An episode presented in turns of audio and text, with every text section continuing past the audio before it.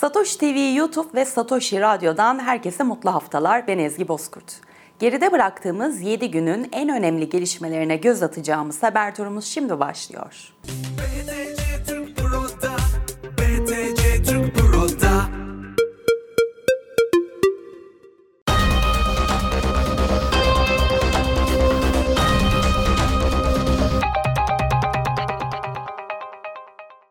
Kurumsal şirketler Bitcoin yatırımlarına devam ediyor. Amerika Birleşik Devletleri merkezli yatırım şirketi Cambrian Asset Management, yakın dönemde Bitcoin yatırımı gerçekleştiren kurumsal firmalar arasında yerini aldı.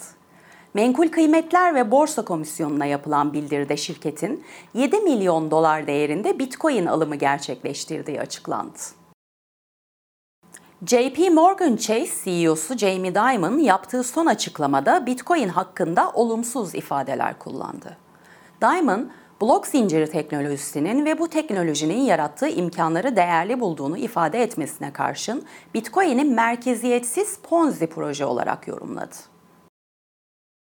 Bitcoin fiyatında yaşanan olumsuz dalgalanmalar etkisini Bitcoin odaklı çalışan firmalarda göstermeye devam ediyor.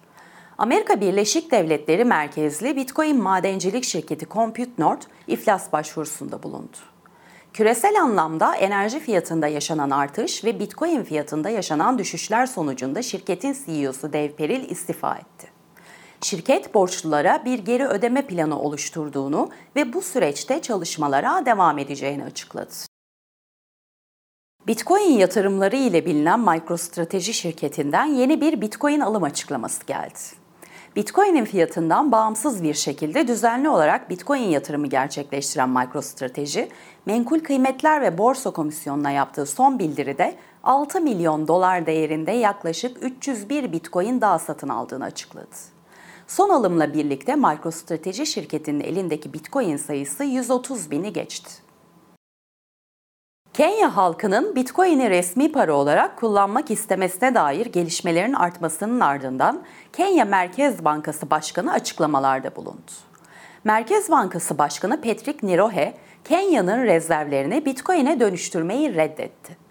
Bitcoin'in faydalı bir finansal enstrüman olmadığını düşünen Nirohe, halkın bu isteğini çılgınlık olarak niteledi. Colorado valisi Jared Polis, Bitcoin ve kripto paralar ile vergi ödemelerinin gerçekleştirilebileceğini açıkladı. Polis, Colorado'nun son birkaç yıldır blok zinciri teknolojisi, Bitcoin ve diğer kripto paralarla ilgilendiğini belirtti. Bitcoin gündeminin bu haftalık sonuna geldik.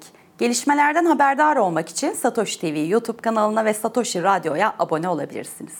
Gelecek hafta görüşünceye dek hoşçakalın.